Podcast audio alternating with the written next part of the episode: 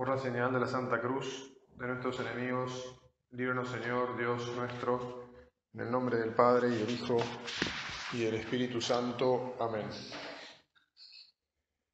Señor mío y Dios mío, creo firmemente que estás aquí, que me ves, que me oyes. Te adoro con profunda reverencia te pido perdón de mis pecados y gracia para hacer con fruto este rato de oración. Madre mía Inmaculada, San José, mi Padre y Señor, Ángel de mi guarda, intercedan por mí. Ya lo dijimos anoche. Eh, al empezar este retiro tan especial, la alegría que por lo menos tengo yo de, de que ahora, porque anoche no fue así, pero de que ahora ya estemos aquí de cuerpo presente. Hace rato que esto no sucedía y le damos gracias a Dios. También anticipamos que el primer tema del que íbamos a hablar era volver a considerar nuestra vocación, la llamada que Dios nos hace a, a todos los hombres, eh, a la existencia, a la vida, a compartir su felicidad, pero en nuestro caso, a compartirla de un modo muy especial, no es que por esto, evidentemente, digo, evidentemente, no sé si es tan evidente, pero no es que por esto seamos mejores que nadie. Simplemente lo que somos conscientes es que a cada uno el Señor lo llama a algo concreto, específico, y a nosotros nos ha llamado a la iglesia, en primer lugar, y, y además nos hizo encontrar con este camino específico dentro de la iglesia, una autopista amplia, grande, en la que entran personas de todas las condiciones, de todos los oficios, de todas las razas, de todos los temperamentos, de todos los caracteres, que es a hacernos santos ahí, ahí en donde estamos, eh, haciendo de esto eh, no solo nuestro camino, sino eh, la misión de transmitirlo a otros. Y por eso entonces que formamos parte de, una familia que, que quiere expandirse. No llegamos aquí, no estamos aquí porque se nos ocurrió. Estamos aquí por iniciativa divina. Te pedimos, Señor, que nos ayudes eh, a grabar esto una vez más en nuestro corazón, a considerarlo con paz, a considerarlo con alegría. Hay una palabra cristiana muy importante que es, bueno, una palabra que, que cristianamente hablando es muy importante, que es el discernimiento discernir en la vida es algo permanente, ¿verdad? Tenemos que todo el tiempo vamos por la vida tomando decisiones y para eso hay que descubrir qué decisión vamos a tomar. En cristiano el discernimiento tiene que ver con un diálogo con Dios, en el que los hombres nos mantenemos y queremos mantenernos de modo constante, para estar atentos a lo que Él nos muestra y espera de nosotros, porque somos conscientes que, nuestras existencias están ligadas a Él. Señor, te damos gracias que nosotros tenemos fe, nos has dado el don de la fe. Y, entonces no nos hemos apropiado de nuestras vidas, sino que sabemos que nuestras vidas te pertenecen y cada vez que queremos tomar una decisión, sea en el plano humano o naturalmente en el plano también, obvio, sobrenatural, te miramos a vos y te preguntamos, Señor, ¿qué querés de mí? ¿Qué esperás de mí en esta ocasión? ¿Para qué me has puesto delante de esta situación, de este problema o, de esta bifurcación de caminos? ¿Y cómo querés que yo te responda? ¿Cómo querés que ame?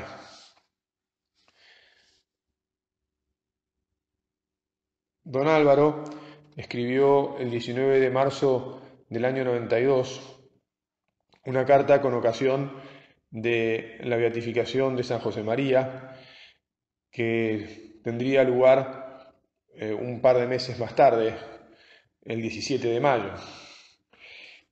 Y en esa carta, eh, que yo recomiendo mucho leer, es, es muy profunda, muy, muy linda, va recorriendo los misterios del rosario y va hablando de las cosas de la obra a la luz de esos misterios de la vida de Jesús. En concreto, al comienzo, habla del descubrimiento de la vocación, cuando se refiere a la anunciación del ángel a la Virgen y la encarnación de Jesús. Y te voy a proponer que ahora meditemos un poco pensando en esa vocación de la Virgen eh, y, haciendo de esas ideas, de esa realidad tan increíble, eh, también motivo de nuestra oración. En el sexto mes fue enviado el ángel Gabriel de parte de Dios a una ciudad de Galilea llamada Nazaret. Y habiendo entrado donde estaba la Virgen María, le dijo, Dios te salve, llena de gracia, el Señor es contigo. Había sido elegida desde la eternidad como Madre del Salvador. Dios la había preservado de toda mancha de pecado y llenado de gracia desde el instante mismo de su concepción inmaculada. Ahora, cuando escucha las palabras del ángel, la Virgen descubre la plenitud de su vocación. Nosotros nos pasó algo semejante.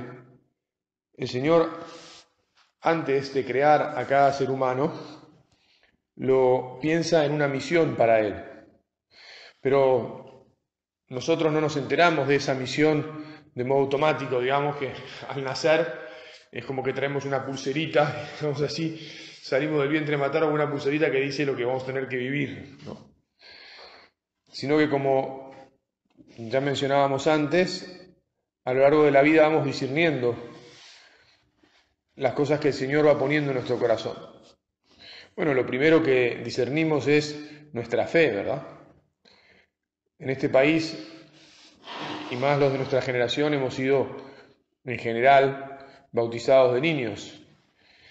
Pero hay un momento en el que uno también decide abrazar la fe. No voy a detener demasiado ahora en eso. En realidad abrazamos la fe una y otra vez porque porque siempre estamos necesitados de, volver a empezar, de volver a, levantar nuestro corazón a Dios y decir, sí Señor, vuelvo a seguirte, vuelvo a confiar en vos y vuelvo a entregarme a ti.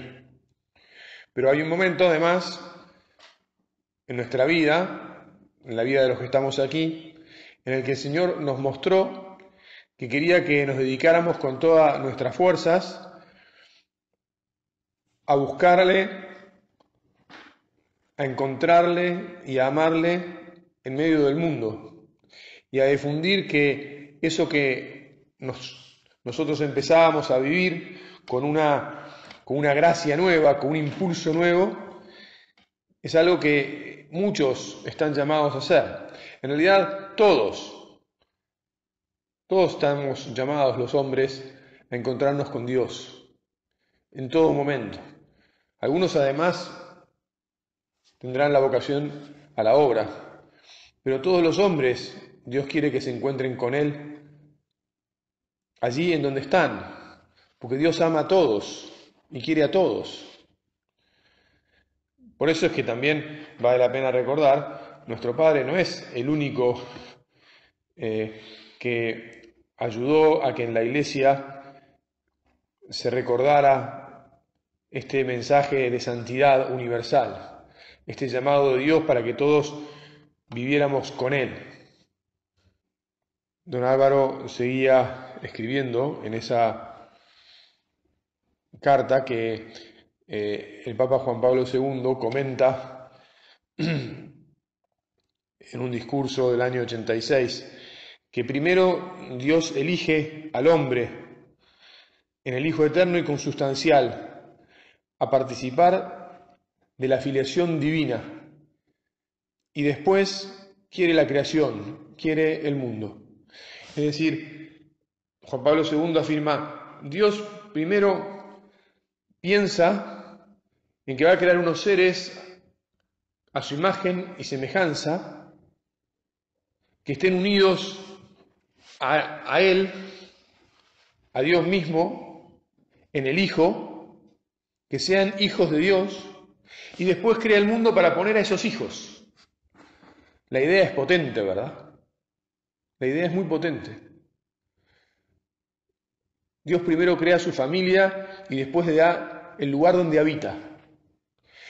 Por eso es que también, no me quiero alejar del, centro de la meditación, pero por eso es que también todos estamos en este mundo peregrinando de regreso a nuestro hogar, que es junto a Dios, en el cielo, en esa, en esa fiesta, en ese banquete, en ese lugar donde con Él gozamos y nada más que gozamos. Gozaremos. Señor, te pedimos que nos regales el cielo. Queremos hacer, poner todo de nuestra parte para volver allí. La llamada que nosotros recibimos a la obra determina nuestra llamada de, a la vida y nuestra llamada de cristianos en este mundo. Y además, Dios nos ha llamado no por las virtudes que nosotros tenemos, sino que primero nos dio las virtudes que tenemos y después nos dijo, quiero que todas estas virtudes las pongas las endereces, las utilices para esta misión, para esta misión para la que te elegí antes, para, que te elegí, para la que te elegí desde, desde siempre. Por eso también está muy buena esa expresión de San Pablo a los Corintios y, que podemos recordar ahora. ¿Qué tienes que no hayas recibido? Y si lo recibiste, ¿por qué te glorías como si no lo hubieras recibido? Algunas veces los hombres nos, nos un poco nos apropiamos de, nada, esto hasta de nuestras virtudes, ¿no? Te pedimos, Señor, te pedimos perdón cuando nos la creemos, te pedimos perdón cuando eh, te dejamos de lado, te pedimos perdón cuando no ponemos todos nuestros dones a tu servicio, cuando nos olvidamos que somos tus hijos y que nos has dado, nos has llamado para, para una misión maravillosa. Bueno, el padre en esa carta también habla eh, de que uno podría, podría usar sus dones para otra cosa. En concreto, se refiere a que respecto del trabajo de, San José y de Jesús en la carpintería, pues una silla que, que hace un carpintero, pues puede, si pudiera decidir eh, ponerse patas para arriba, pues dejaría de cumplir la misión para la cual el carpintero la, creó, que era para sentar, para que la gente se siente en ella. Y tal vez sirviera para otra cosa, como por ejemplo para colgar un, saco de una pata o lo que fuere. Pero evidentemente su existencia sería bastante absurda, porque una silla que fue hecha para que alguien se siente en ella, pues simplemente estaría sirviendo, para, para colgar, ¿no?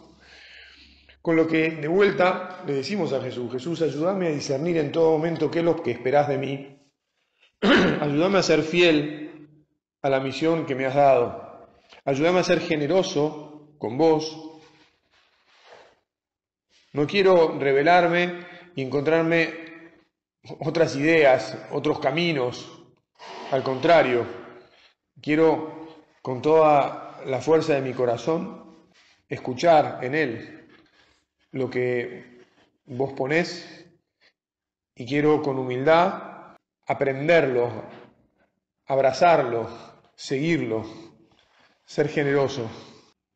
Mira, decía don Álvaro, hija mía, hijo mío, si alguna vez se presentara en la vida una situación que parezca incompatible con las exigencias de nuestra llamada, e interrogaras al Señor, ¿cómo cumpliré tu voluntad? ¿Cómo, ¿Cómo haré para vivir la vocación a la obra si hay esta dificultad? Considera que debes dirigirle esas palabras como la Santísima Virgen, sin dudar un momento de tu llamada y con la disposición absoluta de entregarte al querer de Dios. ¿Qué palabras? Las palabras que, con las que la Virgen le contestó al ángel, ¿de qué modo se hará esto? Pues yo no conozco varón. Quiero, quiero enterarme. ¿Cómo se va a hacer esto en mi vida? Estoy listo. Estoy listo. Y escucharemos de vuelta lo que el ángel le dijo a la Virgen, el Espíritu Santo descenderá sobre ti con la fuerza de Dios, con la gracia de Dios, si no la rechazamos, siempre podemos cumplir, podremos y cumpliremos nuestra misión. Y la cumpliremos libremente, porque se nos da la gana, porque queremos, ¿verdad? Don Álvaro terminaba estas páginas eh, hablando de, la vocación, haciéndonos eh, o repitiéndonos unas cosas que solía decir nuestro padre, que tal vez tengas presente. Nuestro padre decía, si cada uno de vosotros se pusiera ahora a decir en voz alta el proceso íntimo de su vocación, los demás jugaríamos sin duda que todo aquello era divino, vuestra vocación y la mía. El hecho de estar trabajando con pleno entregamiento en su obra, sin que haya mediado un motivo humano. Claro, yo estoy seguro que ustedes compartirán conmigo, si están aquí, ¿no? Si hemos llegado hasta aquí, pues no es porque nos han dado, nos han dado premios, nos han dado plata, nos han dado este, no sé qué, distinciones, nos han dado cosas humanas. Este, la verdad es que en, África, se acuerdan que yo estuve ahí un tiempito, en África eh, la gente tiene en mucho, mucha valía este, los títulos. Los títulos son importantes. Y, entonces eh, el chief, ¿no? El, jefe de una tribu, de un lugar, de un pueblo, de lo que sea, tiene títulos. Y, la gente lo respeta por los títulos. Y entonces eh, algo que choca mucho en esa cultura es que cuando alguien viene a la obra no se le dé ningún título. Dice, ¿cómo? Ha entregado su vida por entero a Dios, va a sacar adelante el Opus Dei, pertenece a esto y esto, y no tiene ningún título. Choca mucho. En cambio, enseguida, quien, quien por ejemplo, este, es parte de una orden religiosa o recibe un título o, o este, recibe la vocación al sacerdocio, bueno, pues es el Reverend Father, ¿no? Ya es Reverend Father, Reverend Father. Está Dios y el Reverend Father, y a veces el Reverend Father está por encima de Dios, te, puedo asegurar, digamos. Pero bueno, nosotros estamos aquí y todos, no por motivos humanos, no porque nos vayan a llamar de una manera determinada y nos vamos a sentir importantes y nos van a reconocer. Estamos aquí porque en, nuestro corazón el Señor nos, nos movió y nos dijo, che, pensamos ahora qué te dijo el Señor. E incluso estamos aquí a pesar de que a lo largo de los años que llevamos aquí, debe haber habido momentos, porque ustedes ya llevan todo bastante tiempo, en los que alguna piedra se metió en el zapato, en el que algo pasó en nuestro camino y, nos dificultó el andar. Incluso al margen de las cosas que, que pueden haber sido responsabilidad propia, puede haber habido piedras que no hayan sido responsabilidad nuestra y que nos pueden haber tentado y nos pueden haber hecho pensar, mira, ¿sabes qué? Encima que me estoy rompiendo el lomo, este, me, me vienen con esto, con esto y con aquello. Y el demonio Y un razonamiento humano, meramente humano, nos puede haber hecho pensar, hasta luego, si te he visto no me acuerdo. Pero también el hecho de que estemos aquí nos habla de que hemos levantado nuestros ojos de vuelta al sagrario, nos hemos encontrado de vuelta con Jesús, hemos conectado una vez más con lo sobrenatural, con el llamado de Él, y le hemos dicho muy bien, voy a hacerte fiel, voy a hacerte fiel. Incluso voy a hacerte fiel no simplemente estando, perseverando, sino voy a hacerte fiel con todo mi cariño, con todo mi ser. He estado leyendo este año eh, un librito que, bueno, ya empecé el año pasado, pero me llevó a fin de año pasado. Eh, después les comento en todo caso de qué se trata. Eh, está escrito por el que ahora es el, rector del colegio romano. y, y, allí dice algunas cosas interesantísimas que me había marcado para, para que meditáramos. Por ejemplo, dice, la fidelidad es grande precisamente por la libertad. No solo la libertad en el origen, sino en cada momento. Paradójicamente, lo que hace grande a la fidelidad es la posibilidad de ser infiel. Si no pudiéramos ser infieles, nuestra fidelidad no tendría mérito ni gloria. Señor, ayúdame a ser fiel, porque está claro que cualquier día se me puede ocurrir tomármelas y decir, ¿sabes qué? Déjenme tranquilo. Esto supone demasiado compromiso. Esto me, me pesa y no tengo ya más ganas de que me pese. Veo que la gente por ahí se la pasa lo más bien sin, sin necesidad de estar empujando este, esta, bueno, esta misión, ¿no? o una misión. Hasta luego, arrivederci. Porque además, uno podría decir también, lo que fuere, digamos, no, lo que fuere no, lo voy a decir, porque además esto no es lo mismo que antes, ya no están eh, las personas que estaban antes, ya no me tratan ni me quieren como antes, todas estas cosas se nos pueden venir a la cabeza. ¿eh? Es más, todas estas cosas pueden pasar. porque somos humanos, porque tenemos debilidades. Y entonces, ¿cómo es el asunto? Este librito sigue diciendo, ¿qué es entonces la fidelidad? Para muchos, fidelidad es mantener un compromiso a lo largo del tiempo. Es sin duda una respuesta verdadera, pero tiene que haber algo más. La fidelidad requiere perseverancia, pero no es mera perseverancia. Y mira, ahora dice algo muy fuerte. Es posible perseverar y no ser fiel. Si uno podría estar, podría permanecer en el Opus Dei sin ser fiel a Dios y por lo tanto sin ser fiel a la misión en el Opus Dei que Dios nos dio en el corazón a cada uno. Uno podría dejar que pasen los años y estar ahí No es fiel quien persevera, es decir, quien sigue estando con resignación. No es fiel quien persevera solo porque es su deber. Epa, potente, ¿no? Como yo estoy acá por sentido del deber y no soy fiel, y puede ser que no.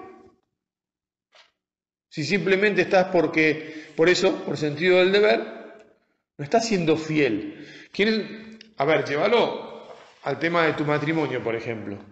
No, yo soy fiel a mi mujer, por sentido del deber. Le, prometí que iba a quedarme acá con ella toda la vida, acá estoy. Bueno, no es tan sencillo, no es así. No es fiel quien mantiene su compromiso por miedo a las consecuencias de no mantenerlo. No es fiel quien busca exclusivamente asegurarse el buen juicio de los demás, que los demás piensen que sigo siendo fiel. No es fiel quien mantiene su compromiso porque tiene planteamientos raquíticos, porque rehúsa considerar las cosas grandes de la vida por temor a que le resulten atractivas. Qué fuerte, Señor. Ayúdame a ahondar en esto. Una fidelidad así sería puro formalismo. Y yo no quiero estar así formalmente en ningún lado, ni en la obra, en tu caso tampoco eh, mm, al lado de tu mujer, desde luego tampoco simplemente en la iglesia, etc. ¿Y entonces quién es fiel? Jesús. Que veamos quién es fiel. Es fiel quien goza en la fidelidad. Y a veces la fidelidad se pone cuesta arriba. A veces la fidelidad parece que es un túnel donde no se ve la luz al final del camino. Y sin embargo, le tenemos que decir Jesús que yo siga gozando mientras avanzo por este túnel porque sé que vos sos la luz y que tarde o temprano aparecerás. Es fiel quien advierte la tremenda grandeza que encierra su fidelidad. Parece que no hubiera grandes diferencias entre el que es fiel porque simplemente persevera, como dijimos hace un momento, y está ahí, y este que advierte la tremenda grandeza que encierra su fidelidad. Ah, es algo muy interior. Es algo que sale o que está, que pone Dios en nuestro corazón y que nosotros le abrimos el corazón y entonces lo disfrutamos. Lo aprendemos ¿eh? con H intermedia y, y decimos, wow, esto es distinto. Es fiel, en definitiva, quien en la vida se ha configurado al ideal del que vive, a la persona para la que vive. Es fiel quien está contento porque se entrega, aunque tal vez en esa entrega, hoy y ahora, momentáneamente, no esté bailando un rock and roll, ni esté, digamos así, con los sentimientos como después de pegarse un viaje de droga. Pero sí porque sabe, con su inteligencia, con su corazón, con sus sentimientos más profundos, con esos que salen de las convicciones del alma, que allí está haciendo feliz a la persona a la que se entrega. Te insisto, estoy aprovechando para hablarte también del matrimonio, que es parte esencial de tu vocación, a tus hijos, a, a los, que sean, a los que ya tengan nietos, a sus nietos, pero además y fundamentalmente a Dios, y en el caso de nosotros, pues a Dios y a nuestros hermanos, que supone, suponen la familia, digamos. Del Padre, el Padre, a nuestro Padre, si querés, como primer, primer piedra ¿eh?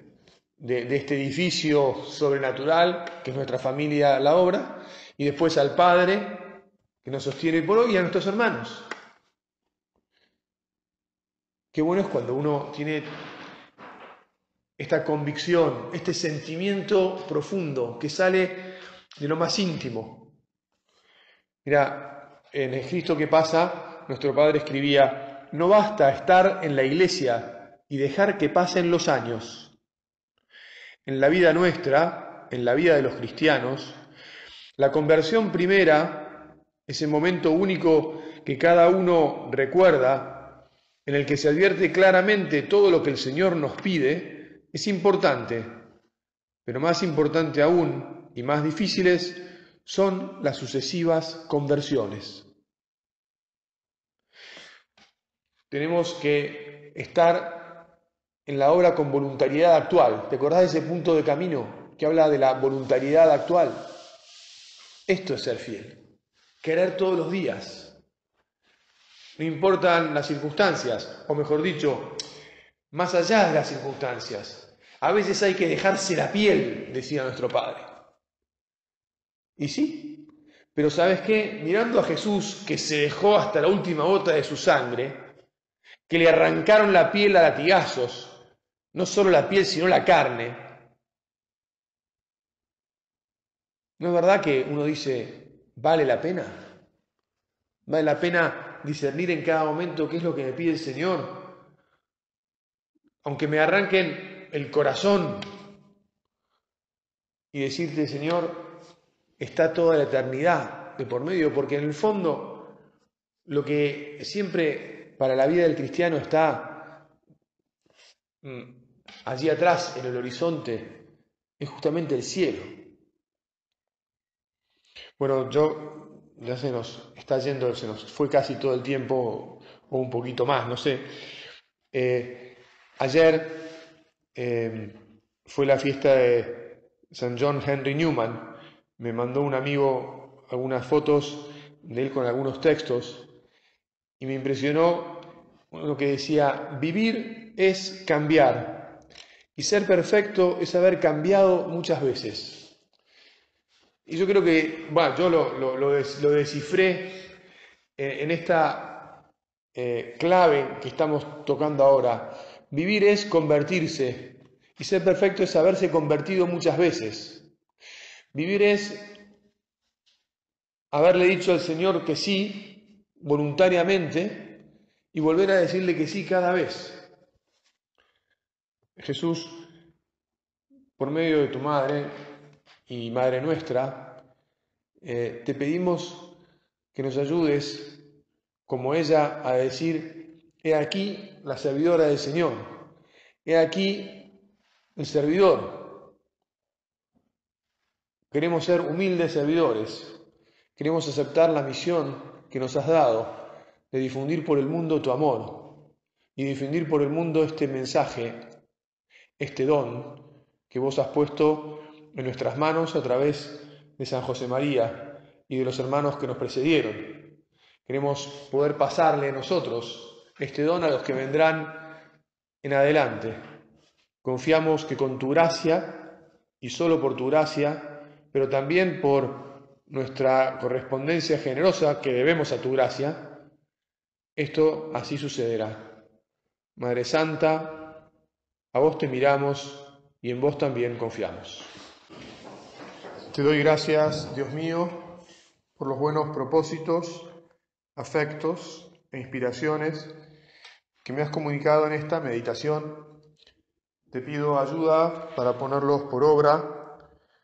Madre mía Inmaculada, San José, mi Padre y Señor, Ángel de mi guarda, intercedan por mí.